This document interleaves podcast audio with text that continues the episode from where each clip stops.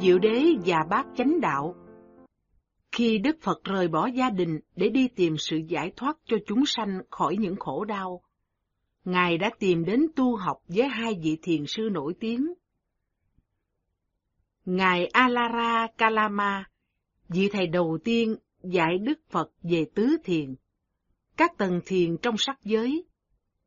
Đức Phật là người học trò rất thông minh, Ngài học rất nhanh.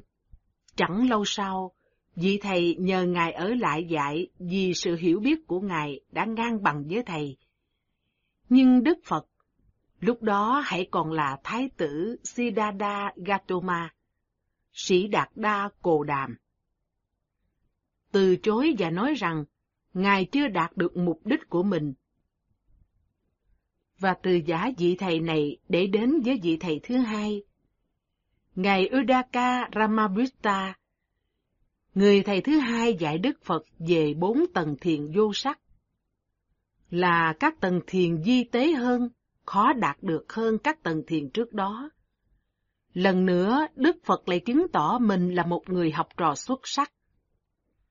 Và vị thầy của Ngài lại yêu cầu, Ngài hãy ở lại hướng dẫn các đệ tử khác. Lần nữa, Thái tử lại từ chối vì Ngài nhận thấy rằng, dù Ngài đã đạt được tầng thiền cao nhất, nhưng khi xả định, Ngài vẫn thấy khổ đau, phiền não như trước. Không có gì thay đổi nhiều. Vì thầy Uddaka Ramabhita nói, không còn gì nữa để dạy. Thái tử biết rằng, Ngài phải tự mình đi tìm chân lý. Ngài từ giả năm người bạn đồng tu với mình. Họ không muốn theo Ngài, mà chọn lựa ở lại, với sự an ổn, bảo đảm của một người thầy danh tiếng. Khi Thái tử đi đến gốc cây Bồ Đề ở một vùng ngày nay có tên là Bogaya, Bồ Đề Đạo Tràng, Bắc Ấn Độ, Ngài có quyết tâm lớn. Ngài thề nguyện sẽ ngồi đó không nhúc nhích, không đứng dậy cho đến khi tìm được sự giải thoát, dầu cho xương thịt của Ngài có vữa ra. Thế là Ngài ngồi và dùng các khả năng thiền định đã học để đi sâu vào định. Từ sơ thiền đến bát thiền và trở lại từ đầu. Trong lúc ngồi, ma dương đến cám dỗ, nhưng Ngài đã chiến thắng nó. Khi tâm hoàn toàn thanh tịnh, an định, không mảy may lay động. Ngài đã đạt được sự giác ngộ sâu xa nhất. Khi xả định, Ngài nhận ra rằng tứ diệu đế và bát chánh đạo là một thực tại nội tâm thông suốt. Sau những việc đó, Ngài nhận ra mình đã chứng đắc, trở thành Đức Phật, bậc đại giác ngộ. Đức Phật sau đó, trong niềm hân hoan của sự giải thoát, cảm nhận ơn cây bồ đề để che chở cho Ngài. Đức Phật ở đó một tháng, rồi theo lời khẩn cầu của Phạm Thiên, Đức Phật quyết định đi truyền bá giáo lý của mình. Lúc đầu nghĩ rằng giáo lý của Ngài quá cao siêu, quá khó hiểu, sợ rằng khi truyền đạt lại cho chúng sanh, Ngài sẽ thất vọng vì sự không thông suốt của họ. Nhưng cuối cùng, Đức Phật xuôi lòng và đồng ý dạy vì lợi ích của người và trời. Trước hết, Đức Phật nghĩ đến những vị thầy của mình. Nhưng khi dùng nhãn thông để tìm kiếm họ, Đức Phật khám phá ra họ đã qua đời. Sau đó, Đức Phật quyết định dạy cho năm người bạn đậu cũ của mình. Đức Phật tìm ra họ đang ở gần Benares. Đức Phật quyết định đi đến đó để gặp họ. Đức Phật đi bộ suốt cả chặng đường. Trong 45 năm truyền giáo, Ngài đi như thế đến khắp mọi nơi. Đức Phật chẳng bao giờ dùng xe, vì trong những ngày ấy xe đều do súc vật kéo, và Đức Phật không bao giờ muốn phải làm khổ con vật nào. Do đó, một trong những giới luật cho Tăng Ni là không được dùng xe do súc vật kéo. Ngày nay, chúng ta may mắn hơn có những loại xe khác. Đức Phật lúc nào cũng đi bộ. Hằng ngày, Đức Phật đều thuyết giảng, Nhờ thế ngày nay ta có thể thừa hưởng được gia tài đồ sộ của Ngài. Trong các kinh điển có hơn 17.500 bài giảng. Khi Đức Phật đi đến gần Benares, năm nhà sư đạo hạnh trông thấy Đức Phật đang đi đến gần. Họ nói với nhau, Nhìn kia, ông Gotama đang đi đến. Ông ấy đã từ bỏ cuộc sống đạo hạnh. Ông ấy không còn là một tu sĩ nữa. Trông ông ấy khỏe mạnh, sạch sẽ quá. Chúng ta nhất quyết không chào hỏi khi ông ấy đến gần. Nhưng khi Đức Phật đến gần hơn, họ không thực hiện được dự định vì dáng vẻ oai nghi và khuôn mặt rạng ngời của Phật. Họ chào hỏi Đức Phật rất lễ phép. Lúc đó Đức Phật bảo với họ rằng, Ta đã thành Phật, và ta sẽ truyền dạy cho các người giáo lý của ta.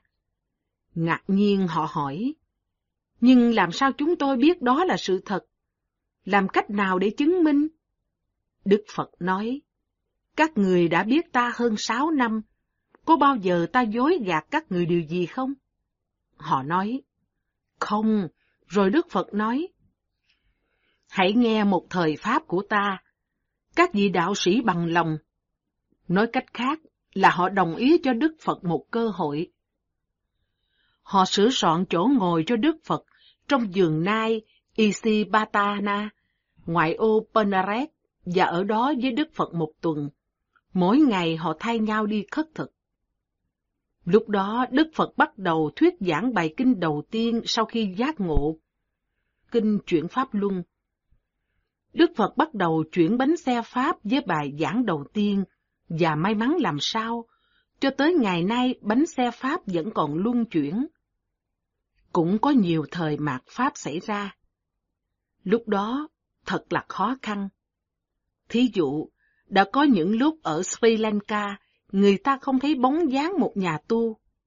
Phật Pháp thường bị đe dọa, chống đối vì nó đi ngược lại với bản năng con người, ngược với dòng chảy, ngược triều lưu. Khi Đức Phật kết thúc bài Pháp, một trong năm vị đạo sĩ đã chứng đắc. Đức Phật nói, Anna Kodano thấy, Anna Kodano biết, thấy và biết, biết thôi chưa đủ, thấy là cái thấy của nội tâm, bản tính của tâm, làm thay đổi hoàn toàn cái nhìn và quan điểm của con người. Anna Kodano, A Nhã Kiều Trần Như, là vị A-la-hán đầu tiên và cũng là vị tu sĩ Phật giáo đầu tiên. Đức Phật cũng được gọi là một vị A-la-hán. Namo Tassa Bhagavato Arahato Sama Sambuddhasa. Ngài là A-la-hán mà cũng là Phật. Điều khác biệt là Đức Phật tự tìm ra tứ thánh đế và bát chánh đạo. Không có thầy dẫn dắt, trong khi một vị A-la-hán giác ngộ nhờ nương theo Đức Phật. Khi Phật Pháp không còn hiện hữu. Sau nhiều A tăng kỳ kiếp, một Đức Phật khác sẽ xuất hiện để tìm ra được đúng những giáo lý về tứ diệu đế và bát chánh đạo. Đức Phật là người có khả năng thuyết pháp. Đó là một khả năng hiếm có. Có các Đức Phật được gọi là Bassa Kabuddha, độc giác Phật, bích chi Phật, duyên giác Phật. Họ đạt giác ngộ nhưng họ không có tài giảng Pháp. Khi chúng ta đọc tụng kinh Pháp, ta thường ngỡ ngàng trước việc Đức Phật nhiều lần lặp lại cùng những từ ngữ. Dầu trong tiếng Bali, ta nghe du dương, nhưng được lặp đi lặp lại nhiều lần. Ta không khỏi tự hỏi tại sao. Nhưng không có gì đáng ngạc nhiên cả. Khi nói, ai cũng thường lặp đi lặp lại. Hơn nữa, Đức Phật nhận ra rằng rất khó suy nghĩ sâu xa về một sự thật thậm sâu bằng thính giác. Vì lẽ đó, Đức Phật đã nhấn mạnh bằng cách lặp đi lặp lại.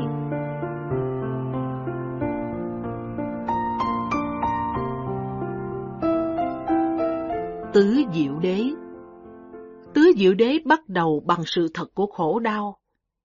Năm người bạn mà Đức Phật giảng bài pháp đầu tiên là năm đạo sư đã tu khổ hạnh trong sáu năm. Đức Phật cũng đã làm như thế. Nhưng sau đó Đức Phật nhận thấy rằng sự hành xác không đem lại giác ngộ. Trái lại, cách sống buông trôi hưởng lạc như Đức Phật đã từng sống khi còn là thái tử trong cung điện, cũng không mang lại hạnh phúc. Đức Phật nhận ra rằng chỉ có con đường duy nhất, con đường trung đạo không có sự cực đoan nào là tốt cả. Các vị đạo sư này đã tu ép xác. Họ hiểu về những đau khổ của thân. Đức Phật không cần phải nhấn mạnh về điều đó. Họ có thể hiểu dễ dàng. Nhưng đối với chúng ta không dễ.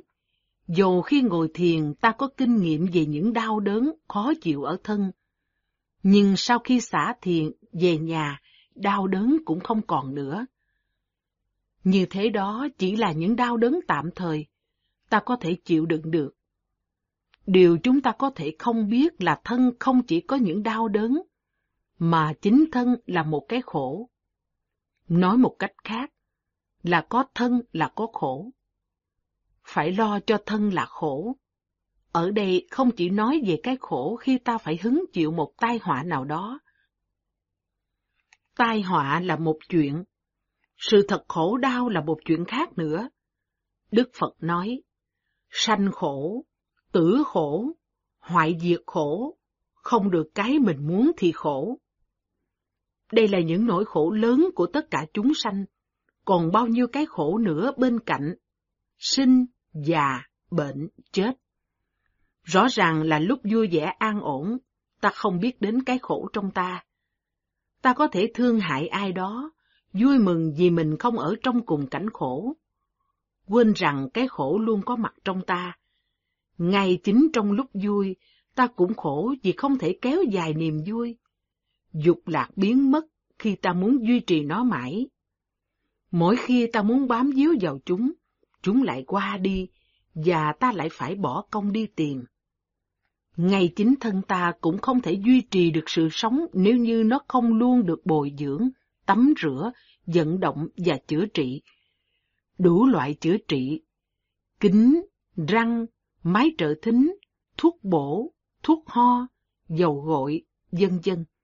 Bao nhiêu tiền đã phải đổ ra để giữ thân thể tiếp tục hoạt động, chứ chưa nói đến việc làm cho nó tốt hơn. Ta không thể làm cho nó trẻ ra, dầu có bao nhiêu người đã cố gắng làm việc đó. Bao công sức, năng lực, tiền tài đã đổ ra chỉ để giữ cho thân thể hoạt động. Nếu không, thân thể sẽ hoại diệt. Ta sẽ không thể sử dụng được nó nữa. Việc nó không nghe lời ta gian cầu được trẻ mãi, có sức khỏe, đẹp đẽ, sống lâu, mà chỉ làm trái ngược, cũng có thể coi là một cái khổ. Cái khổ nhất của thân là nó luôn đòi hỏi nọ kia, mà đôi khi ta phải bỏ hết cả đời chỉ mong thỏa mãn nó, tất cả những tiền của người ta tạo ra, bao nhiêu công sức người ta phải tốn hao, là chỉ để giữ cho thân được an toàn sung sướng. Ta phải làm việc cực nhọc để có ăn, có nhà cửa, quần áo, thuốc men. Nếu không có thân ta đâu phải vất vả như thế. Vậy mà nhiều người còn bỏ ra bao nhiêu thời giờ, tiền bạc để làm cho thân thoải mái, sung sướng hơn thế nữa. Đó có lẽ là nỗi khổ nhất phải hoang phí cuộc đời cho những mục tiêu như thế. Nhưng không chỉ có thân là khổ, tâm cũng thế. Tâm đâu có nghe theo ta, nó chỉ làm theo ý nó, thay vì ở yên theo ý ta. Nó luôn nghĩ về những điều làm ta thêm đau khổ. Nếu đó không gọi là đau khổ, thì gì mới là đau khổ? Nó còn u mê nữa, và đó cũng là một cái khổ tâm nhảy từ việc này qua việc khác. Chính quá trình tư duy cũng là một cái khổ.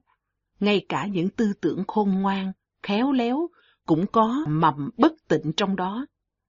Khi còn phải suy tư về bất cứ điều gì thì không thể thực sự có an tĩnh. Cả thân và tâm đều là khổ. Đức Phật nói chỉ có một lý do, một nguyên nhân chính khiến ta đau khổ, đó là ái dục, lòng ham muốn, có ba loại ái dục chính mà những ham muốn khác đều từ đó mà ra. Đó là ham sống, ham muốn được thỏa mãn dục lạc và ham muốn bỏ thân này.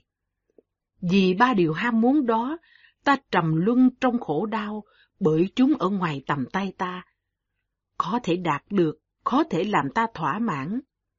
Chúng ta ở trong một cuộc chiến không có hy vọng thắng, và đó là cái khổ. Ta chiến đấu để được trường tồn, nhưng không có ai còn hiện hữu khi cuộc sống của người ấy đã chấm dứt. Muốn được có dục lạc, ta cũng phải tranh đấu vật vả không kém. Nhưng điều đó cũng vô vọng, vì dục lạc thế gian chỉ tạm thời chóng qua. Chúng không thể kéo dài. Điều ham muốn thứ ba, muốn bỏ thân này, là cái đối nghịch với lòng ham muốn được sống. Lòng ham muốn này phát sinh khi trong mắt ta cuộc đời trở nên quá đen tối. Nhưng điều này cũng khó thể thực hiện vì trừ đấng giác ngộ, không ai có thể hiện hữu mà không có thân. Hai sự thật đầu tiên trong tứ diệu đế cho thấy ta đang sống một cuộc đời thiếu ý nghĩa.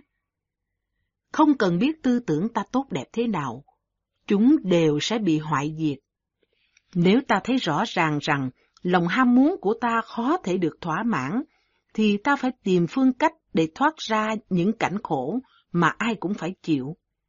Không ngoại trừ một ai. Hiểu như thế, ta sẽ thấy thương cảm mọi người, dù họ là người xấu xa, đáng ghét hay ngu si. Không có kẻ hở nào, nhưng có con đường để thoát ra. Con đường thoát ra hướng vào bên trong chúng ta. Nếu suy ngẫm, ta sẽ thấy ta không thể tìm được gì ở bên ngoài ta. Số đông đi tìm giải pháp ở bên ngoài, qua những điều kiện tốt hơn, người tốt hơn, ít việc hơn, ít khổ hơn. Nếu ta có thể nhìn thấy được những điều ấy vô vọng làm sao, ta sẽ không còn đi tìm kiếm ở bên ngoài nữa. Thay vào đó, ta sẽ quay nhìn vào bên trong, để dần dần đi đến sự thật thứ ba, sự chấm dứt khổ đau, gọi là giải thoát. Đức Phật không thực sự giải thích giải thoát là gì, nhưng Đức Phật đã nói những gì không phải là giải thoát. Đức Phật biết rằng có giải thích cũng vô ích, vì khi người ta chưa kinh qua giải thoát, người ta không thể hiểu được điều đó. Nhưng có thể nói được thế nào là không phải giải thoát. Như thế ít nhất con người cũng không tìm kiếm ở một chỗ khác. Câu chuyện sau đây sẽ minh họa cho ý tưởng trên. Xưa có một con cá và một con rùa kết bạn với nhau. Chúng đã sống trong cùng một ao hồ một thời gian dài. Một ngày kia, rùa quyết định đi thăm quan cảnh quanh hồ. Rùa đã nhìn được bao nhiêu cảnh đẹp, lạ, để về kể cho bạn mình là cá nghe. Cá rất thú vị và hỏi rùa về quan cảnh trên mặt đất thế nào. Rùa trả lời rằng rất đẹp. Cá muốn biết là mọi thứ trên mặt đất có trong suốt, mát, bóng bẩy, mịn màng, trơn láng, dễ tuột, ướt át không? Khi rùa trả lời rằng trên mặt đất không có những gì giống như thế cả, cá liền nói, vậy thì mặt đất có gì tốt đẹp đâu.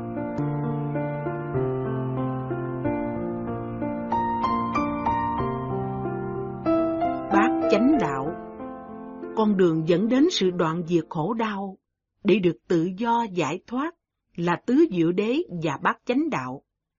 Giống như các lời dạy khác của Đức Phật, bát chánh đạo cũng dựa vào ba phần, cư xử có đạo đức, giới, sự chú tâm, định và trí tuệ, tuệ. Bát chánh đạo cần được xem như con đường có tám ngành, tám phần ngang nhau, mà ta cần thực hành tất cả tám phần đồng đều, chứ không phải như một cái thang mà ta cần phải tuần tự leo xong cấp bậc này mới bước lên bậc thang khác. Bát chánh đạo cũng có thể được xem như là một chuyển động vòng tròn, vì nó bắt đầu bằng chánh kiến và cuối cùng kết thúc bằng chánh kiến. Dầu chánh kiến chỉ được nhắc ở lúc ban đầu. Nhưng kết quả của việc đi qua bát chánh đạo phải là chánh kiến. Một, chánh kiến Chánh kiến là bước đầu tiên, vì trước hết ta phải thấy rõ ràng chẳng có thể làm gì khác trong cuộc đời này, hơn là đi tìm con đường giải thoát khổ đau qua những giới luật tâm linh.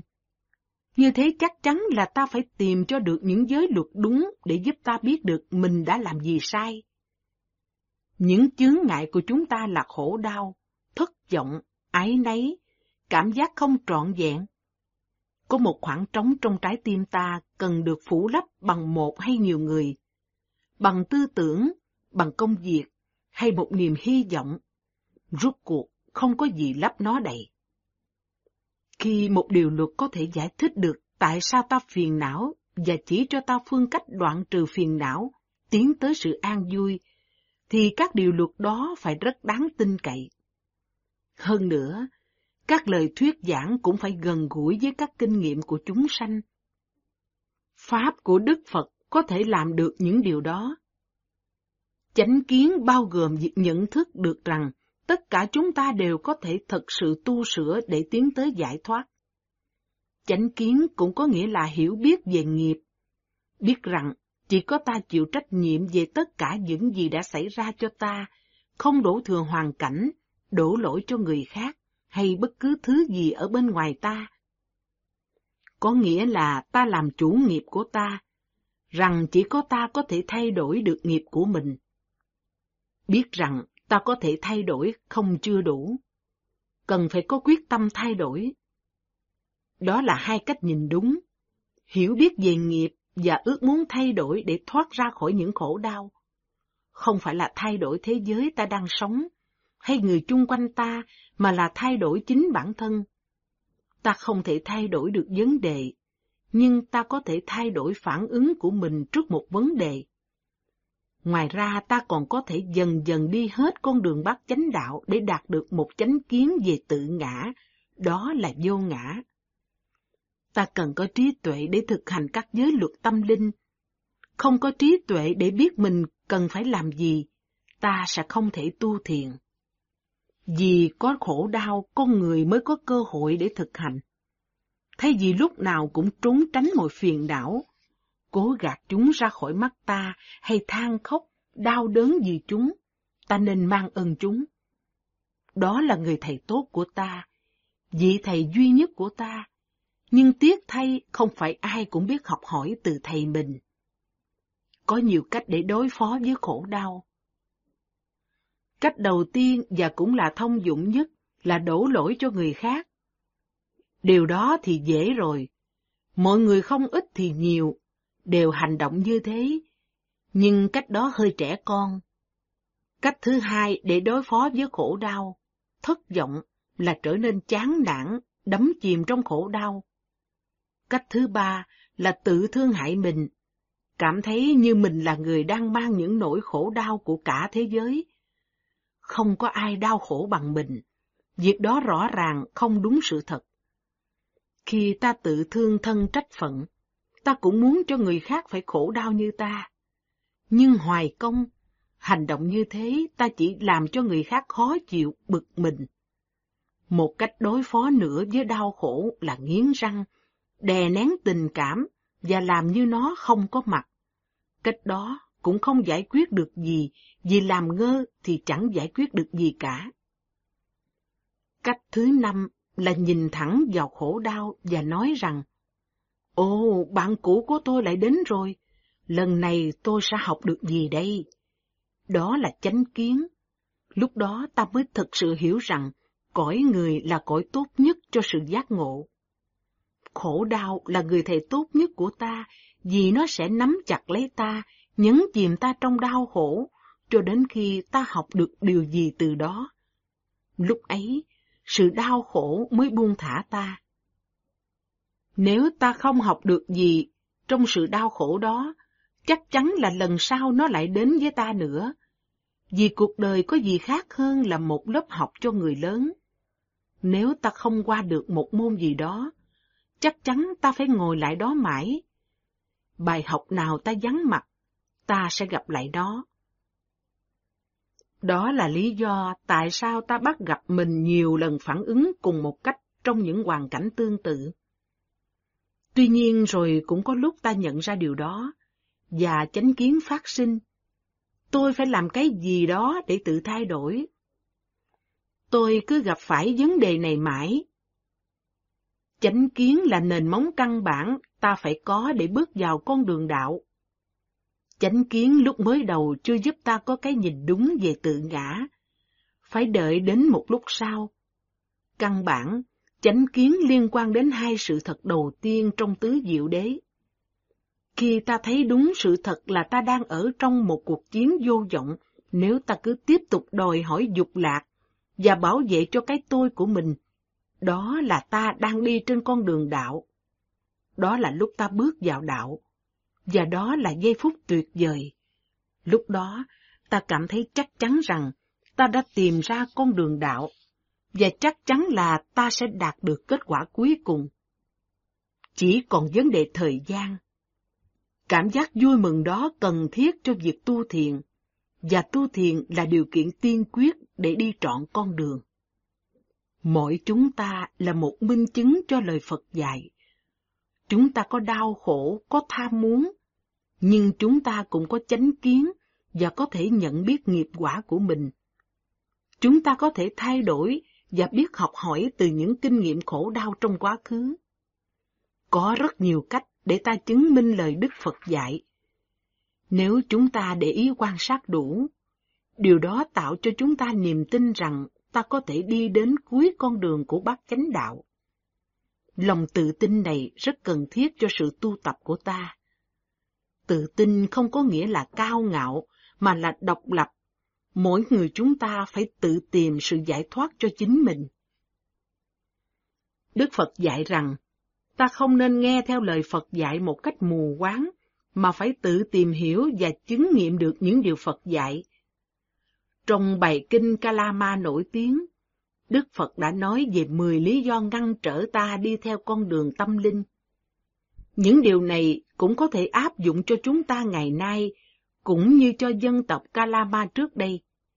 Chúng mang đầy ý nghĩa đối với ta bây giờ cũng như trước đó.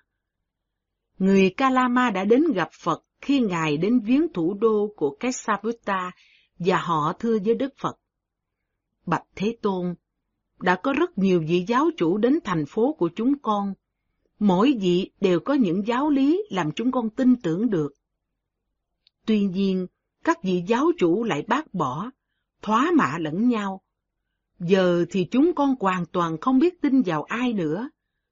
Chúng con rất hoang mang. Đức Phật nói, Hỡi người Kalama, các người có nghi ngờ thắc mắc là đúng. Rồi Đức Phật giảng cho họ về năm giới luật, và hỏi họ rằng có phải họ sẽ được hạnh phúc nếu họ giữ theo năm giới luật này và đau khổ nếu họ phạm giới. Người Kalama đồng ý với Đức Phật như thế. Lúc đó, Đức Phật thuyết, đừng bao giờ tin vào kinh điển. Chỉ vì chúng đã được đọc tụng, biên chép, hay được các thầy truyền trao xuống, hay vì mọi người chung quanh chúng ta đều tin. Cũng không nên tin vì chúng có tính cách huyền bí, hay chúng giống như những điều mình vẫn tin tưởng, hay vì chúng hợp lý. Cũng đừng tin gì đó là những quan điểm mình cần bên vực, hay vì người nói là một vị thầy nổi tiếng, hay chỉ bởi vì vị thầy mình đã nói như thế. Sau khi nghe lời giảng của Phật, người Kalama trở nên đệ tử của Đức Phật. Những lời hướng dẫn đó vẫn còn đúng cho đến ngày nay. Đừng tin tưởng vào điều gì đó vì nó là truyền thống, hay vì mọi người quanh ta tin, hay vì chúng đã được viết trong sách vở. Nhưng Đức Phật nói chỉ nên tin sau khi ta đã tìm hiểu và nhận biết rằng điều đó có ích và đúng. Rõ ràng là ta đã tìm thấy đau khổ nơi chính bản thân, và càng hướng vào bên trong để suy ngẫm. Ta càng thấy có nhiều bất như ý. Nhưng khi chúng ta không còn muốn biết sự đau khổ của cá nhân mình thành niềm vui cho chỉ riêng mình, thì sự xung đột sẽ biến mất, khổ đau sẽ qua đi. Chấp nhận mọi việc như chúng xảy ra cũng là chánh kiến. Những người bà La Môn các thầy cúng ở Ấn Độ thời đó không thích Phật, vì Ngài đe dọa cách kiếm sống của họ. Ngài dạy rằng con người không cần phải có người làm trung gian giữa họ với đấng thần linh, mới có được hạnh phúc. Và việc đổ hương lên các thần đá, hay dân cúng hương hoa đều vô ích. Vì đó là cách kiếm sống của người Bà La Môn, nên dù cũng có nhiều người Bà La Môn sao trở thành đệ tử Phật, số khác không khỏi có lòng thù hằn Đức Phật.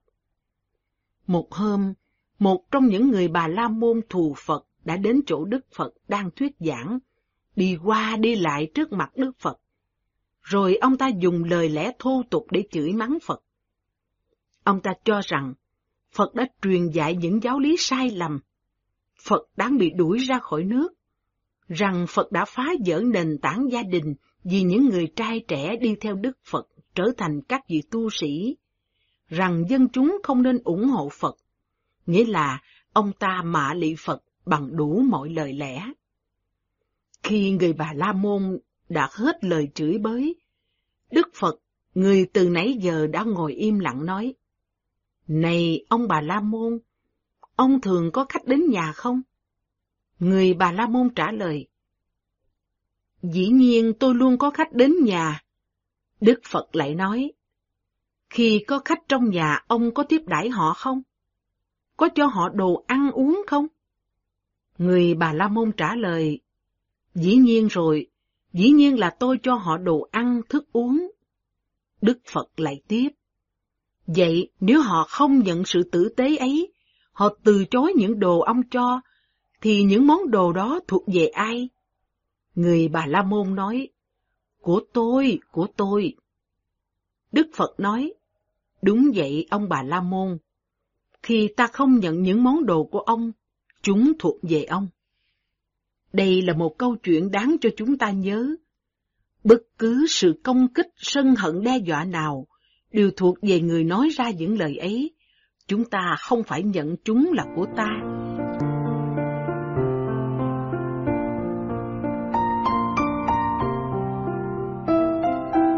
Hai, chánh tư duy Phần thứ hai trong bát chánh đạo là chánh tư duy. Chánh tư duy là kết quả của chánh kiến. Nếu có tà kiến, thì không thể nào tư duy đúng. Do đó ta phải cẩn thận với những suy nghĩ của mình. Tất cả mọi tư duy đều bị ảnh hưởng của ngã chấp. Ta nhìn mọi sự theo quan điểm của theo tôi thấy. Vì vậy, dầu quan điểm của ta đúng trong đời thường, trong đời sống tâm linh, hành xử như thế cũng là không đúng. Tuy nhiên ta phải bắt đầu từ cái mình có, không thể ngồi chờ đến ngày sự hiểu biết của ta tiến bộ hơn. Ngày đó sẽ chẳng bao giờ đến nếu ta không bắt đầu tu sửa ngay từ bây giờ. Hạnh phúc an lạc không phải sinh ra là ta đã có được. Phải qua bao kiên trì cố gắng tu tập ta mới có được. Cố gắng để làm sao ta luôn có chánh kiến, từ đó đưa đến sự suy nghĩ đúng. Chánh kiến và chánh tư duy là phần trí tuệ của bác chánh đạo. Trước khi Đức Phật giác ngộ, khi Ngài còn là một vị Bồ Tát, Ngài luôn theo dõi tất cả những hoạt động của tâm. Và Ngài nhận ra rằng, khi các ác kiến sân hận, ái dục phát khởi trong tâm, thì chính Ngài là người đau khổ. Nhưng khi Ngài có những tư tưởng xả bỏ từ bi, vô nhiễm, thì chính Ngài là người được lợi ích. Từ đó Đức Phật đã rèn luyện tâm đến chỗ Ngài có thể đoạn diệt hết mọi tà kiến. Chánh tư duy có ba đặc tính, xả, từ và vô nhiễm. Ta không thể có tâm xả chỉ bằng ao ước hay tự đè nén, mà phải dùng chánh kiến suy nghĩ rằng ái dục chỉ đem lại khổ đau. Nếu ta có thể thực chứng điều đó ngay nơi bản thân, thì tự nhiên ta sẽ buông bỏ mọi tham muốn giấy khởi. Và ta sẽ làm điều đó một cách vui vẻ, cảm thấy nhẹ nhàng, thoải mái khi buông bỏ mọi phiền não, khổ đau. Lòng tham muốn bao giờ cũng mang lại khổ đau, vì nó chỉ giấy khởi khi ta không có được cái mà ta muốn có. Có thể là vật chất hay tinh thần, không quan trọng. Nhưng đó là điều ta không có, nên ta ao ước, Do đó ta coi sự thiếu sót đó là một khổ đau. Đến khi không được toại nguyện, thì ta buồn bực, tuyệt vọng, đau đớn, khổ sở. Rõ ràng là ta khổ vì ta không được cái ta muốn. Tuy nhiên, khi đạt được điều mình mong ước, ta cũng bị phiền não vì theo kinh nghiệm quá khứ, ta biết là sự thỏa mãn, toại nguyện không thể kéo dài. Có rồi ta lo lắng tìm cách để giữ lại bên mình, để duy trì nó. Lo lắng là khổ, là khi cái ta được mất đi thì ta cũng khổ.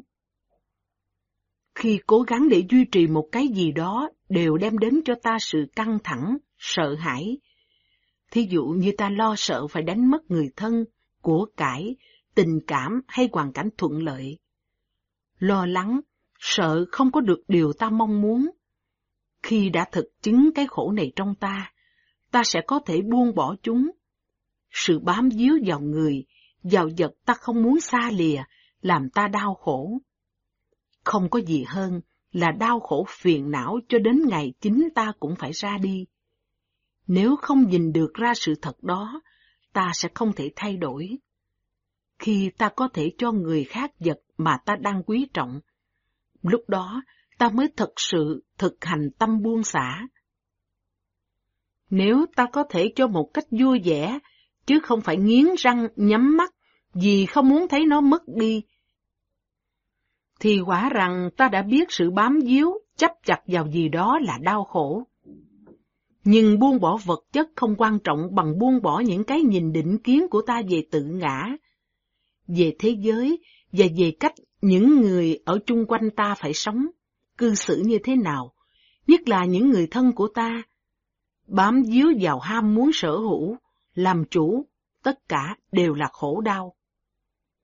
Ngoài ra còn có lòng ham muốn về tinh thần, thí dụ được yêu, được làm vợ, làm mẹ, được nổi tiếng, được biết ơn. Bất cứ ham muốn nào cũng là đau khổ, cản trở ta được sống hạnh phúc, an nhiên tự tại. Không chấp nhận chính mình cũng là khổ đau. Điều này khác với việc ta tu tập, cố gắng tự sửa đổi mình dần dần. Vì sự ao ước trong tâm tưởng là kết quả của một cảm giác thiếu hụt, không vẹn toàn, gây ra khổ. Chỉ có buông xả mới có thể dứt khỏi khổ đau. Khi còn ham muốn, ta còn đau khổ. Trong chánh tư duy đã tiềm ẩn sự buông xả, từ bi, vô nhiễm đối với đồng loại, cộng với sự hiểu biết về sự thật khổ đau hướng ta đến những tư duy đúng. Tất cả bốn sự thật, tứ diệu đế, đang kết vào nhau vì chúng đi vào tận trong tư duy sâu thẳm của ta. Nếu ta hiểu đúng, thì ta sẽ hành động đúng. Những khổ đau của chúng ta cũng là khổ đau của chúng sanh được lặp đi lặp lại qua không biết bao nhiêu lâu. Thí dụ, nếu ta ngắm một con chim, thay vì để ý bộ lông nó đẹp biết bao nhiêu, giọng hót nó liếu lo làm sao, nó có thể bay dễ dàng trên không trung, đi đến bất cứ nơi nào nó muốn. Hãy nhìn kỹ hơn nữa. Chú chim luôn ngó qua ngó lại, quay đầu qua phải, qua trái, lo sợ con thú khác có thể tấn công nó, phá hoại ổ của nó. Lúc khác, thì vì vấn đề sinh tồn, nó luôn phải đi kiếm thức ăn, và đó chỉ là một động vật trong bao nhiêu động vật khác. Hãy quan sát người chung quanh ta, nhìn nét mặt của họ, Đức Phật khuyên chúng ta cần phải biết thế giới bên trong và bên ngoài ta, đó là chánh niệm, tỉnh thức và biết. Nếu chúng ta có thể thấy rằng tất cả những người ta tiếp xúc đều có khổ đau, ta có thể suy ra, không nghi ngờ gì, đó cũng là sự thật đối với tất cả chúng sanh ở khắp mọi nơi. Nhưng nếu tâm ta không hoàn toàn tin phục vào điều đó, ta sẽ khó khởi tâm đại bi, lúc nào cũng có những lời bài bác nổi lên trong đầu. Tôi cũng thương cô ấy chứ, nếu cô ấy không nói năng như thế hay hành động như thế. Hay tôi thương hại cô ấy chứ, nhưng cũng là do cô ấy tự mang quả đến cho mình thôi. Những cách suy nghĩ như thế không cần thiết. Tất cả chúng ta đều khổ đau. Nhưng nếu ta không nhận ra điều ấy, thì lòng từ bi bác ái của ta sẽ trở thành một thứ lúc có lúc không. Khi mọi chuyện ổn thỏa, ta có thể chịu đựng được. Nhưng khi có khó khăn, ta chịu thua. Chánh tư duy có nghĩa là lúc nào chúng ta cũng phải cẩn trọng trong hành động và ứng xử khéo léo, không thể tùy thuộc vào trạng thái tâm hồn của ta hay hành động của người khác. Chánh tư duy là quá trình tạo nghiệp của chúng ta. Khi tâm thức ta đang tạo ra tư duy, Chánh kiến có thể có được nhờ vào trí tuệ và tánh giác. Đó là nền tảng tư duy của chúng ta. tư duy luôn phát khởi với mỗi hành động hay phản ứng của chúng ta. Nghiệp, này các tỳ kheo, ta nói là sự chủ tâm. Đó là những lời Phật dạy. Đó là cách chúng ta tạo nghiệp. Và nếu ta thật sự tin tưởng rằng nghiệp thiện cần thiết cho một đời sống lành mạnh, thì ta cần phải cẩn thận với tư duy của mình. Một đặc điểm thú vị của tư duy là nó giống như một tảng băng. Một phần ba nổi trên mặt nước, nhưng hai phần còn lại ở dưới nước. Ta chỉ có thể thấy được phần nổi ở trên. Như chúng ta bố thí vật gì đó, ta nghĩ đó là lòng rộng lượng. Nhưng ta có thực sự quan sát cái chủ tâm ở đằng sau lòng rộng lượng đó không? Để tự hiểu mình, ta phải tìm hiểu nội tâm mình thấu đáo. Có rất nhiều ngõ ngách trong tâm hồn con người ta. Chúng ta không muốn nhìn sự thật vì có những điều không tốt đẹp ở nơi đó. Nhưng đó là vì chúng ta chỉ là con người, nếu không ta đã ở cõi trời rồi. Tốt hơn hết là ta nên nhìn nhận khuyết điểm của mình. Chỉ có những gì được mang ra ánh sáng mới có thể được lau chùi làm cho tốt đẹp. Bụi bặm ở dưới chiếu sẽ không được quét sạch, nếu không ta dỡ tấm chiếu lên. Đức Phật đã so sánh những nhiễm ô của ta giống như rơm ướt. Nếu ta cất chúng trong những chỗ kín, chúng sẽ rũ mục. Nhưng nếu ta đem ra phơi nắng, thì chúng sẽ khô và có thể sử dụng được. Hãy nhìn vào góc tối của tâm hồn ta và quan sát kỹ chủ tâm của ta. Ba phần kế trên con đường bát chánh đạo nói về hành động đạo đức, chánh ngữ, chánh mạng và chánh nghiệp.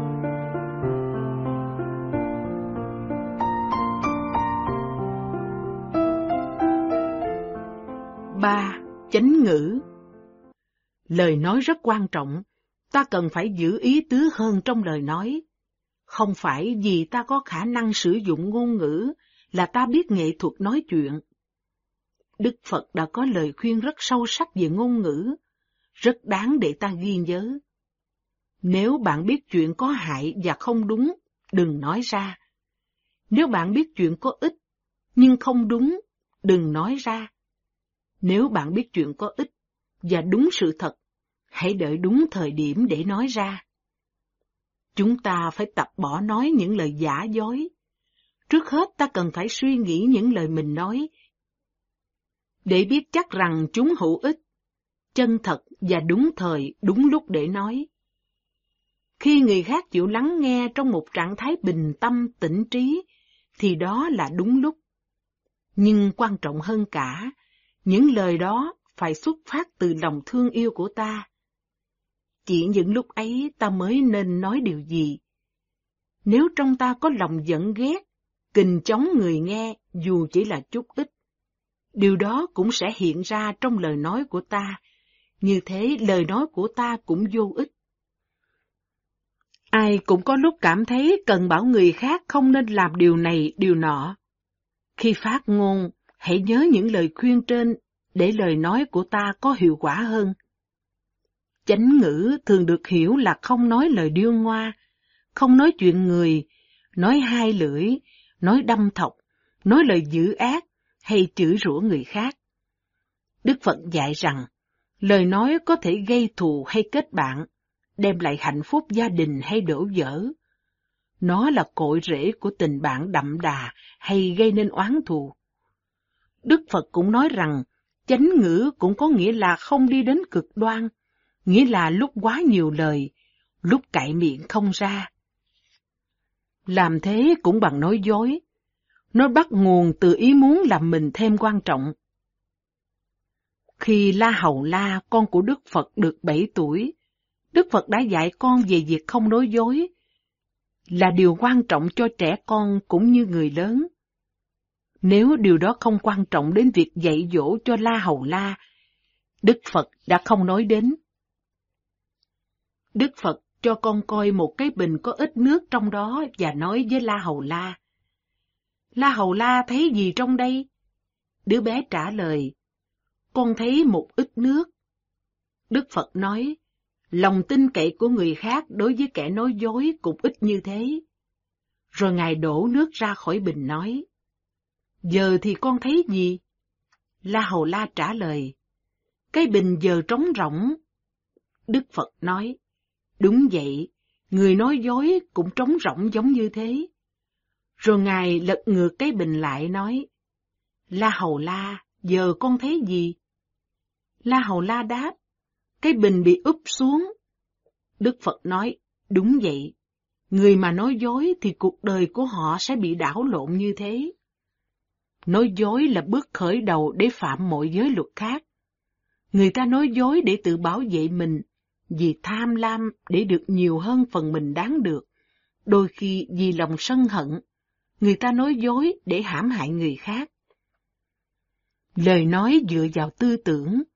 Vì thế nếu ta có thể chế ngự tư tưởng của mình, ta mới có thể chế ngự được lời nói. Chúng ta sẽ chánh niệm những gì chúng ta suy nghĩ để đổi nó từ xấu xa đến thanh tịnh. Nếu ta không thể học kềm chế lời nói của mình, ta sẽ không có nhiều bạn. Mặt khác, ta phải nói lời có ý nghĩa. Tán gẫu cũng là tà ngữ. Thí dụ chỉ nói để mà nói, như là nói chuyện gia đình, đồ ăn uống, thời tiết, thăm hỏi, xã giao, nói để giải khuây, giết thời giờ, trừ khi ta có chánh niệm, biết rõ điều mình nói, bằng không ta nên giữ im lặng, quán xét tâm của mình. Chánh ngữ là một trong 38 căn lành trong bài kinh Đại Hạnh Phúc. Thật là may mắn nếu ta biết nói lời tử tế, lịch sự đầy ý nghĩa, đầy chân thật. Hai người có thể nói cùng một điều, với hai chủ đích khác nhau, vì thế nghiệp quả của họ cũng khác đi. Nếu ta thực tập bằng cách quán tâm của mình, thì dần dần ta có thể biết được sự chủ tâm của mình, nhưng ta không thể làm thế trong khi nói. Giới luật thứ tư trong năm giới, kiềm giữ không nói dối, nói lời không thật, cần phải được xét lại xem nó có ý nghĩa gì trong cuộc đời ta. Nếu ta thực sự chọn hành động theo lời Phật dạy, thì giới luật đó phải được đưa lên hàng đầu, vì ai cũng nói suốt cả ngày. Khi ta nói những lời thật có ý nghĩa, mọi người sẽ lắng nghe. Khi ta nói lời tử tế, người khác sẽ vui mừng. Khi ta nói lời lịch sự, ta sẽ có thêm bạn. Lời chân thật, ta sẽ được uy tín. Không có lời xiên xỏ đâm thọc, ta sẽ được tin cậy. Ta có thể tâm sự, chia sẻ với người khác về những khó khăn hay bí mật của mình. Nếu ta có thể trở nên một người như thế, ta sẽ có nhiều bạn bè và một cuộc sống bình an, vì trong tâm ta không có gì cần phải được che giấu. Ta không cần phải lo lắng về những điều mình nói, nói như thế nào hay không biết điều mình nói có đúng không. Lời nói của ta sẽ thành dễ dàng vì đằng sau chúng là những chủ đích tốt đẹp. Đức Phật cũng nói về việc giảng Pháp. Cần phải chính xác, nghĩa là ta phải biết mình đang nghĩ gì, cảm giác ra làm sao. Điều này rất quan trọng. Mọi người khi nói Pháp, ngay cả khi nói về việc thiền định của chính mình, cũng phải chính xác. Có nghĩa là tâm ta phải rõ ràng, lúc đó ngôn ngữ chính xác mới có thể phát ra. Đây là những khả năng ta có thể huân tập được qua sự chánh niệm, không phải qua những bài học về thuật hùng biện.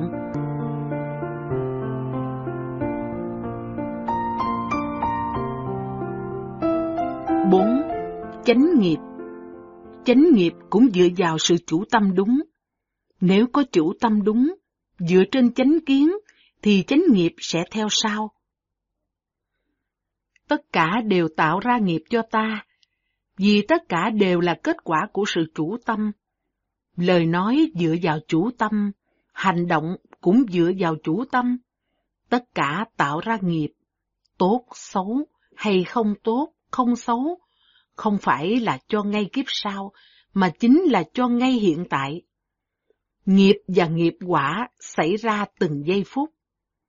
Trừ khi ta để ý đến kết quả, ta sẽ không biết rằng chúng có liên hệ với những gì ta vừa nói, vừa nghĩ hay vừa làm.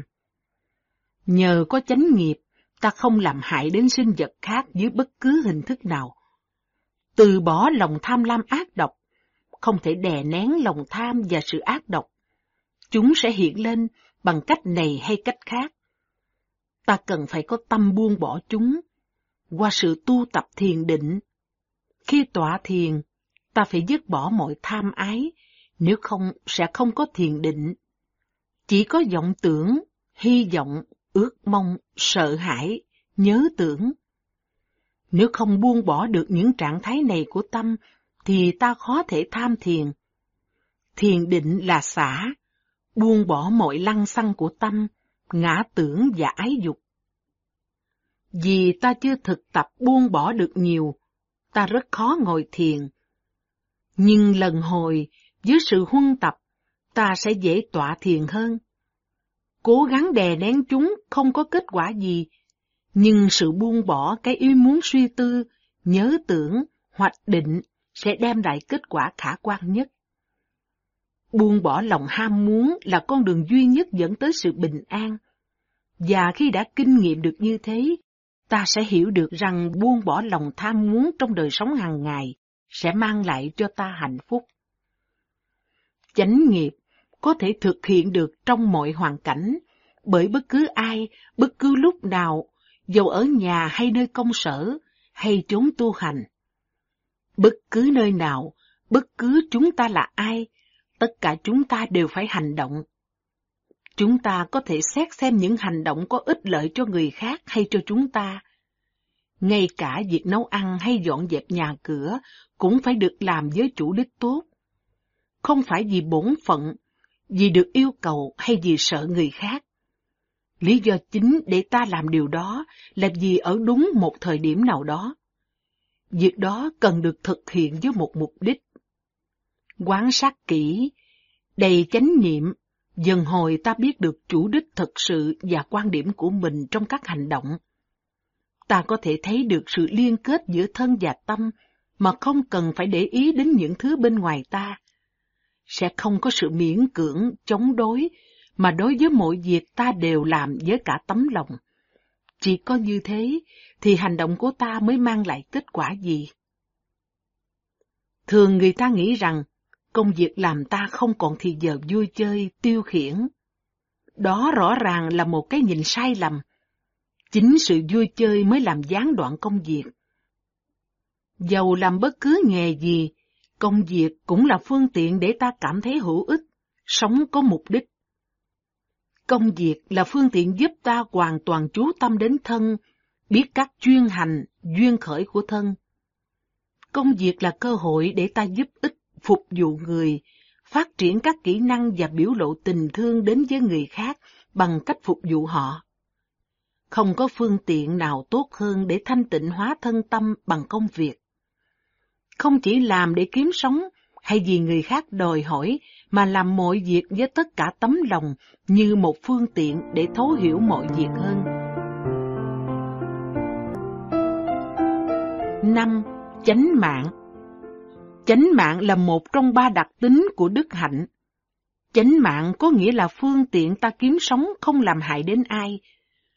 Mỗi người phải tự mình biết điều đó. Có nhiều cách kiếm sống được coi là đúng hơn là sai, nhưng cũng có những cách kiếm sống thật tai hại. Để đánh giá, ta có thể dựa vào năm giới luật.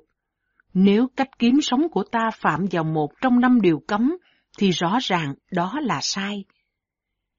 Chánh mạng là một yếu tố quan trọng trong sự thanh tịnh hóa, vì nếu ta theo đuổi một cách kiếm sống sai lầm, ta sẽ trở nên chai lì, và thói quen tội lỗi sẽ thành hình. Một người đồ tể trong các lò sát sinh Chẳng hạn, phải giết chết hết mọi cảm xúc của mình mới có thể tiếp tục làm công việc này. Nếu không, anh ta khó mà làm công việc này. Một con người như thế sẽ trở nên chai cứng, không còn lòng thương xót đối với chúng sanh. Phải giết hại là một cách kiếm sống rất tai hại. Nói dối, uống rượu, lấy của người, tất cả là những phương tiện kiếm sống không lương thiện. Cũng có người sinh sống bằng những quan hệ tình dục sai trái. Rõ ràng là những cách kiếm sống dựa trên ái dục. không chỉ tai hại cho bản thân người hành nghề, mà còn gây khổ lụy cho người khác. Và họ tiếp tục làm những việc này bằng cách tự biện hộ lý giải cho hành động của họ. Nhưng đó là tà kiến của họ. Trong khi muốn đi trên con đường đạo, mỗi bước đi ta cần phải dựa vào chánh kiến. 6. Chánh tinh tấn Sự tinh tấn và năng lượng có ảnh hưởng cộng sinh. Nhờ có năng lượng, ta mới có tinh tấn. Ngược lại, nếu ta cứ tiếp tục tinh tấn, thì năng lượng càng tăng thêm. Năng lượng là nhiên liệu của sự tinh tấn, cũng như ngược lại. Tinh tấn có vẻ như đối nghịch với sự thoải mái, dễ chịu, nhưng nếu cứ tiếp tục tham thiền, đến một lúc nào đó, ta sẽ nhận ra rằng chính nhờ có tinh tấn ta mới có được sự thoải mái, dễ chịu. Đức Phật đã chỉ cho ta bốn tinh tấn, ba la mật, là những phương tiện hữu ích. Chúng được gọi là ba la mật, tối thượng, vì chúng rất hữu ích và cũng rất khó thực hiện. Đừng để một ý xấu giấy khởi, nếu nó chưa giấy khởi, đừng để nó tiếp tục, nếu nó đã phát sinh. Hãy dấy khởi ý niệm lành, nếu nó chưa phát sinh. Hãy nuôi dưỡng ý niệm lành, nếu nó đã dấy khởi. Để làm được như thế, ta phải theo dõi tâm mình, và phải biết phân biệt giữa cái tốt và cái xấu. Đó là một trong những lý do tại sao tôi đã khuyên các bạn nên đặt tên cho tư tưởng của mình khi chúng phát sinh trong lúc tọa thiền. Chỉ khi nào ta biết mình nghĩ gì, ta mới có thể có những biện pháp thích ứng. Ta cần biết tâm mình đang có những ác niệm hay niệm lành. Cần biết phân biệt rõ ràng như thế, ta mới có thể thực hành được lời dạy trên của Đức Phật. Cần phải có rất nhiều chánh niệm để giữ cho các ác niệm không giấy khởi. Vì ta phải biết rõ về chủ đích ở phía đằng sau. Với những tư tưởng đang giấy khởi, điều đó dễ dàng hơn. Vì thế, ta nên bắt đầu với chúng, cho đến khi ta có đủ khả năng để biết một điều gì đó không được tốt đang chực chờ bộc phát, để ngăn chặn không cho nó xuất hiện. Khi hành thiền, mọi tư tưởng đều vô ích, vì ta không muốn suy nghĩ, mà muốn thiền. Trong cuộc sống hàng ngày thì lại khác. Ta cần phải dẹp bỏ mọi ác niệm, cố gắng đè nén chúng không ích lợi gì, mà nên buông bỏ chúng, hoặc thay chúng bằng những thiện niệm. Khi tọa thiền, ta thay thế tư tưởng bằng sự chủ tâm vào thiền quán. Ta có làm được điều đó hiệu quả hay không trong thiền? Sẽ phản ảnh trong việc ta thực hành bốn tinh tấn ba la mật trong đời sống hàng ngày. Ngược lại, trong đời sống hàng ngày ta có thực hành tốt hay không bốn tinh tấn ba la mật, thì điều này lại phản ảnh trong lúc ta tu tập thiền. Những ác niệm trong đời sống hàng ngày hiện lên trong sự lăng xăng, không yên tĩnh lúc ta tọa thiền. Trong khi những ý niệm lành luôn được nuôi dưỡng và không bao giờ sai lệch, sẽ đem lại an bình và yên tĩnh cho tâm ta. Nếu ta không thể nhớ gì về những điều Phật dạy trừ bốn tinh tấn ba la mật này, thì cũng là đủ. Những điều khác, nếu chúng ta có nhớ, có thể giúp ta thêm phấn khởi, thêm thanh cao. Nhưng bốn ba la mật vừa nêu trên giúp người thực tập chúng dễ dàng đạt được sự thanh tịnh. Cần phải có chánh kiến để nhận ra rằng đó là những điều chúng ta cần làm. Và muốn thực hành, ta cần phải huân tập công phu. Trên cõi đời này rất ít có người hoàn toàn không có ác niệm. Vì ta tràn đầy các ác niệm nên ta phải sống trong một thế giới cũng nhiễu nhương, hỗn loạn. Không phải là các ngôi nhà cao tầng, xe cộ hay các cơ chế chính quyền làm nên thế giới này. Nhưng chính là quá trình tư duy của chúng ta đã làm nên sự khác biệt giữa chiến tranh hay hòa bình, giữa nội tâm ta và thế giới bên ngoài ta. Đặt tên cho các ý nghĩa của mình, có nghĩa là ta biết ta đang nghĩ gì. Tốt nhất là ta thực hành các điều này khi hành thiền. Là khi ta có thể thấy rõ ràng tâm ta luôn luôn lăng xăng, Các tư tưởng của ta có thể xấu hoặc tốt, hoặc trung tính, không tốt, không xấu, có thể là tư tưởng hoang mang, lăng xăng, lo âu hay sợ sệt, ghen ghét, ganh tị hay hoàn toàn mù mịt. Trừ khi ta biết rõ những điều này, ta không thể nhìn trở vào để tự quan sát. Ta sẽ không bao giờ hiểu tại sao mình lại có những cảm giác như thế hay hành động như thế. Bốn tinh tấn ba la mật là những điểm cơ bản trên con đường đạo. Trong khi hoa hương, đèn nến, tiếng chuông, chùa chiền chỉ là những thứ trang sức bên ngoài. Đừng để một ý xấu giấy khởi nếu nó chưa giấy khởi. Đừng để nó tiếp tục nếu nó đã phát sinh. Hãy giấy khởi ý niệm lành nếu nó chưa giấy khởi. Hãy nuôi dưỡng ý niệm lành nếu nó đã phát sinh. Đó là quá trình thanh tịnh hóa tư tưởng và cũng đưa đến sự thanh tịnh hóa lời nói và việc làm. Khi những điều đó xảy ra, ta có thể thấy rõ ràng hơn. Một tấm gương trong suốt với mặt gương sạch bóng không dính bụi dơ, là tấm gương có thể phản chiếu được những hình ảnh trong sạch. Ta cần phải tinh tấn trong bất cứ việc gì mình làm, nhất là trong lúc tọa thiền. Vì dầu hành thiền một cách tinh tấn, ta cũng không thể thấy những kết quả tức thời. Điều đó có thể khiến tâm thoái hóa, không có được sự tinh tấn ban đầu. Khi tâm đòi phải có kết quả tức thời, đó là sự trói buộc, bám díu, đòi hỏi. Đó là lòng ham muốn, do đó đưa đến đau khổ. Làm điều gì cũng thế, ta thường trông mong kết quả, rồi khi kết quả không như ý thì sinh ra chán nản, buồn rầu. Tinh tấn vì tinh tấn, không vì mong muốn kết quả. Có được chánh tinh tấn là một thiện nghiệp, không cần biết đến kết quả như thế nào. Như khi tham thiền, dầu ta chưa thấy kết quả rõ ràng tức thời, nghiệp thiện cũng đã được hình thành do có chủ đích tốt. Chỉ cần có chánh tinh tấn, ta cũng đã có được lợi ích. Nhưng ít khi ta để ý đến điều đó, ta còn mãi trông đợi những phần thưởng vật chất. Tôi đã quá cố gắng mà vẫn không thể chú tâm, hay tôi đã thương yêu con cái biết bao nhiêu, nhưng chúng chẳng hề biết ơn. Tôi đã chăm sóc cho cô tôi bao nhiêu lâu, vậy mà cô ấy chưa bao giờ nói lời tử tế với tôi. Đó là một thái độ sai lầm. Sự cố gắng của ta đã là một nghiệp thiện, đó chính là kết quả. Không cần biết ai khác nói gì hay kết quả ra làm sao, đó là vấn đề thứ yếu. Đôi khi ta đạt được định, đôi khi kẻ khác hàm ơn việc ta làm cho họ, nhưng điều đó không liên hệ đến hiệu quả của những cố gắng của ta. Nếu ta không thay đổi cách nhìn, thì ta luôn phải phụ thuộc vào kết quả. Như thế, sự tinh tấn của ta sẽ lúc có, lúc không, vì kết quả cũng lúc có, lúc không. Nếu tinh tấn không luôn có mặt, rõ ràng nó không có hiệu lực. Chánh tinh tấn cần phải luôn vững chắc.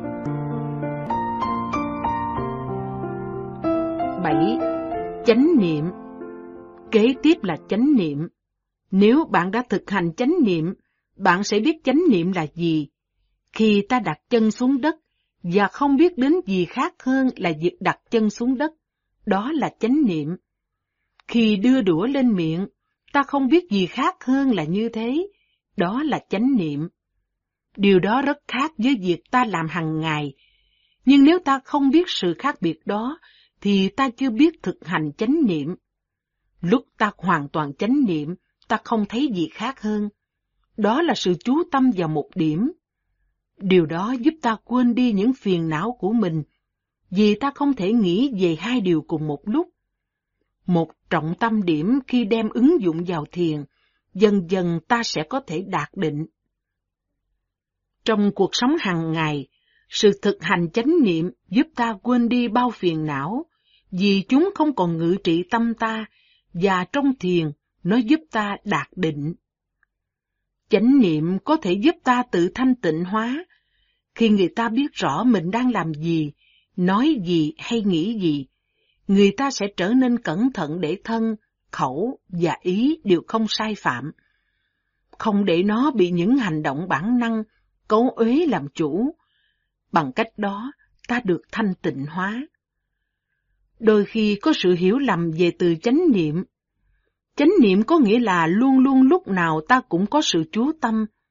Làm sao ta có thể sửa đổi ác nghiệp nếu ta không chú tâm, không biết đến sự hiện diện của chúng? Có bốn chánh niệm căn bản. Chánh niệm về thân như hành động, sự chuyển động, 32 bộ phận, dáng đi đứng, sắc thân, chánh niệm về các cảm thọ, như các cảm giác tâm sinh lý, chánh niệm về tâm, như quá trình tư duy, biết rằng ta đang suy nghĩ, tâm đang hoạt động, biết rằng nó suy tưởng và biết tư tưởng. Và cuối cùng là chánh niệm về đối tượng của tâm, như biết rằng tư tưởng nào đó là cấu uế hay trong sạch.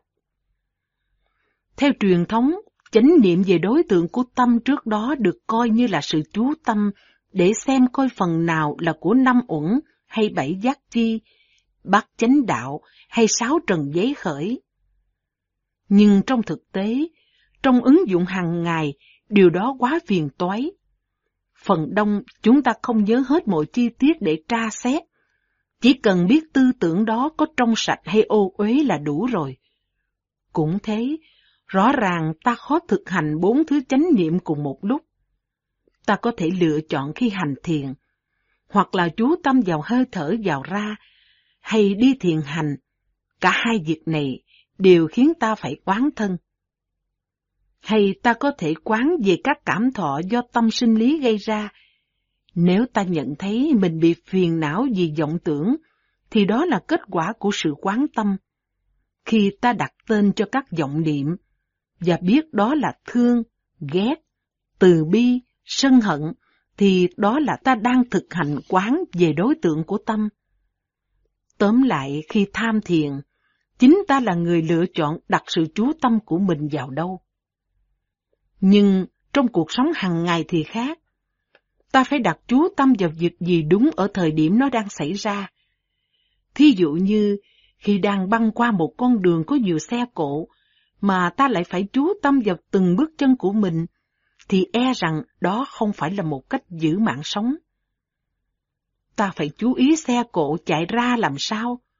Trong trường hợp này, có nghĩa là ta phải chú tâm vào những gì đang xảy ra quanh ta, hay khi đang trò chuyện qua điện thoại. Chắc ta khó chú tâm vào cái ống nghe, vì làm thế thì ta sẽ chẳng biết mình nói gì. Ta phải chú tâm vào quá trình tư duy và kết quả của nó là những lời ta nói ra, Bất cứ gì hợp lý, đó là nơi ta phải đặt chú tâm vào. Chánh niệm là một yếu tố tâm linh mà ta có thể và phải thực tập mỗi giây phút tỉnh thức. Có 24 giờ trong một ngày, và nếu mọi việc suôn sẻ, ta có thể tham thiền một tiếng vào buổi sáng, một tiếng buổi tối. Ta có thể ngủ 6 hay 7 tiếng, như vậy ta còn lại khoảng 15 tiếng mỗi ngày. Nếu suốt thời gian đó ta không nhớ để chánh niệm, thì chi bằng ta quên luôn việc hành thiền và thực tập lời Phật dạy. Nếu ta làm thế, thì ta chỉ có giỏi nói mà quên thực hành. Khi ta luôn thực hành chánh niệm, dần dần nó sẽ trở thành một thói quen, giúp cho cuộc sống của ta ít phiền não. Vì nhờ chánh niệm ta có thể tránh được những sai lầm, dấp ngã, Chánh niệm giống như bàn thắng của xe. Lái xe mà không có thắng thì xiết bao nguy hiểm. Nếu ta sống cuộc đời không có chánh niệm, thì cũng nguy hiểm như thế. Lúc nào ta cũng có thể va vấp, đụng chạm người khác, tự làm hại mình, hại người. Khi thực hành chánh niệm, không có nghĩa là ta trở nên thụ động và phản ứng theo ý muốn của người khác. Đó không phải là chánh niệm, đó là nhượng bộ. Chánh niệm là biết rõ mình đang nghĩ gì, cảm thấy gì, hành động ra sao. Khi biết như thế, ta sẽ trở nên chú tâm đến phản ứng của ta hơn. Ta sẽ không nghĩ đến việc hành động theo như ý người khác, mà ta sẽ quan tâm đến việc tự thanh tịnh hóa mình. Chánh tinh tấn bốn tinh tấn ba la mật chỉ có thể thành công nếu đi đôi với chánh niệm. Hơn thế nữa, tất cả mọi chi của bác chánh đạo đều cần có sự hỗ trợ của chánh niệm. Chánh niệm đi đôi với cái biết rõ ràng. Chánh niệm là yếu tố biết. Chỉ có cái biết đã được diễn tả đầy đủ trong một bài thơ hai cu của Nhật như sau. Ao cũ, cốc nhảy vào, phọp. Khi con cốc nhảy vào một ao hồ, có rất nhiều việc xảy ra. Mặt nước gợn sóng, con cốc biến mất. Có thể có ánh sáng mặt trời lấp lánh trên mặt ao. Tất cả những thứ này đều là yếu tố thêm thắt. Trong khi chánh niệm đi vào trọng tâm, điểm chánh yếu, và đó là tiếng phọt, đó là tất cả, đó là trọng điểm. Chỉ có cái biết, cùng với bạn đồng hành của nó là sự thấu suốt. Tính thấu suốt giúp ta biết ngay việc gì đang xảy ra, để sử dụng cái biết đó. Tính thấu suốt gồm bốn phần. Biết mục đích, biết phương tiện có khéo léo không, biết mục đích và phương tiện có nằm trong Pháp không, và biết rằng ta có đạt được mục đích không. Khi ta nói không có mục đích gì, tức là ta đã bỏ quên chánh niệm và tánh thấu suốt. Khi ta nói có mục đích, nhưng không biết diễn tả như thế nào, tức là ta không có phương tiện khéo léo. Sự chú tâm phân biệt giúp ta biết thân, khẩu và ý của mình có nằm trong pháp chân thật không? Nếu ta không đạt được kết quả mong muốn, thì rõ ràng là ta đã không dùng đúng phương tiện. Chánh niệm trong lời nói và hành động cần có tính thấu suốt đi kèm, biết mục đích, phương tiện khéo léo, tuân theo pháp giới và kết quả. Khi ta sống có chánh niệm, sự chú tâm của ta khác hẳn bình thường. Chúng ta biết việc gì đang xảy ra, nhưng không quan tâm đến nó. Khi sân nổi lên, ta biết nó đang giấy khởi, nhưng ta không cần phải trở nên giận dữ. Đó là một kỹ năng tuyệt vời. Khi chán nản, ta biết chán nản đang giấy khởi, nhưng ta không phải trở nên chán nản hay tuyệt vọng. Ta chỉ biết sự giấy khởi và sự đoạn diệt của mọi trạng thái tâm. Chánh niệm là cho mọi người, ai cũng có thể sử dụng nó để sinh tồn. Nhưng vì vấn đề tranh đấu để sinh tồn chỉ là hoài công, nên tốt hơn ta nên sử dụng nó vào việc giải thoát, giác ngộ. Chánh niệm là một phương tiện khéo léo và thấu suốt, là trí tuệ giúp ta phân biệt. Chánh niệm không có sự phán đoán, nhưng thấu suốt có yếu tố phân biệt, vì thế ta có thể thay đổi hướng đi nếu cần thiết.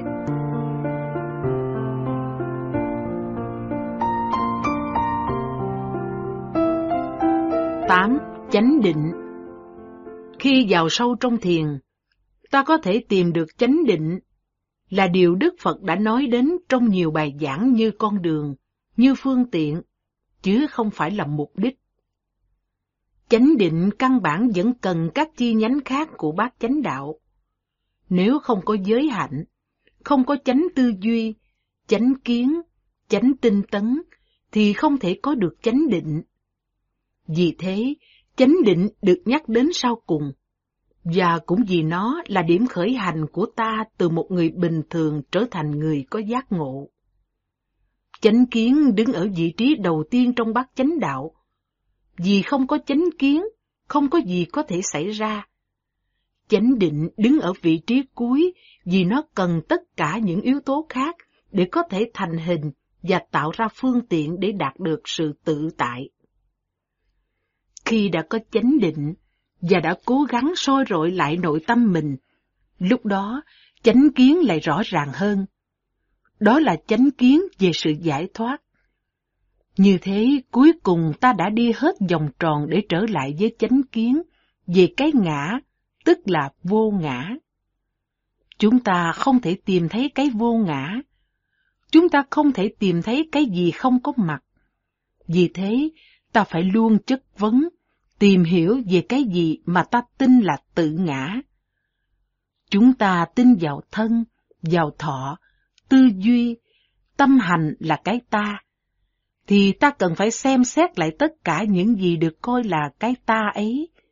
Nếu ta không biết rõ ràng về cái ngã đang có trong tay, không làm chủ nó, thì ta không thể buông bỏ nó. Nếu tôi không biết cái đồng hồ của mình ở đâu, nếu tôi không có nó ở trong tay, thì tôi không thể bỏ nó đi. Tôi chỉ có thể làm được điều đó khi tôi biết đích xác nó là gì, đang ở đâu. Nếu tôi đi tìm đồng hồ mà không thấy, thì tôi không thể làm gì được với nó cả. Đối với cái ngã của ta cũng thế. Cuộc truy tìm là về cái ta. Cái thân này là gì? Đó có thật là tôi, là của tôi không? Nếu nó là cái xác, nó có còn là tôi không? Những cảm thọ này có thật là của tôi không? Tại sao chúng lại đến khi tôi chẳng mong chờ? Tại sao tôi có những ý tưởng chỉ làm tôi đau khổ? Ai đang đau khổ? Ai là tôi? Có phải là cái tôi của ngày hôm qua, hôm nay hay ngày mai? Cứ như thế, những câu hỏi để tìm ra ở đâu là cái tôi, cái gì là tôi. Và cuối cùng, khi tôi tìm ra được nó, lúc đó tôi mới có thể buông bỏ được ảo tưởng về nó. Tóm lại, để tìm hiểu về vô ngã, ta phải bắt đầu với cái ngã. Và khi nó trở nên ngày một rõ ràng, đó chỉ là tư duy sai lầm về cái ngã. Nó cũng trở nên rõ ràng là quá trình tư duy của ta có thể chuyển hệ. Tất cả những yếu tố ta đã bàn ở đây chỉ là con đường, là phương tiện để làm giảm bớt lòng chấp ngã, làm cho nó trở thành nhỏ hơn. Định là một yếu tố quan trọng, vì lúc mà tâm hoàn toàn định thì không còn tư tưởng như tôi là, tôi có thể, tôi sẽ, tôi muốn, tôi không muốn. Khi ta hành thiền thường xuyên, cái tôi thường nhỏ lại, và người ta có thể nhìn sự việc một cách rõ ràng hơn. Ngược lại, nếu ta không tu tập định hay chú tâm, ngã chấp của ta vẫn không thay đổi. Bác chánh đạo đi từ cái nhìn đúng một cách tương đối tới cái chánh kiến tuyệt đối và cuối cùng, chính con người trở nên bác chánh đạo. Lúc đó không cần phải thực tập bác chánh đạo nữa hay cố gắng để nhớ tới chúng. Không cần phải cố gắng với từng bước. Vì bát chánh đạo đã trở thành bản năng tự nhiên của ta. Các vị A-la-hán lúc nào cũng có chánh kiến, chánh tư duy. Các ngài không có tà ngữ, hành động sai trái hay nghịch mạng, nhưng lúc nào cũng chánh tinh tấn, chánh niệm và chánh định. Với chúng ta mỗi ngày một ít, chỉ có thực hành mới giúp ta hoàn thiện bát chánh đạo.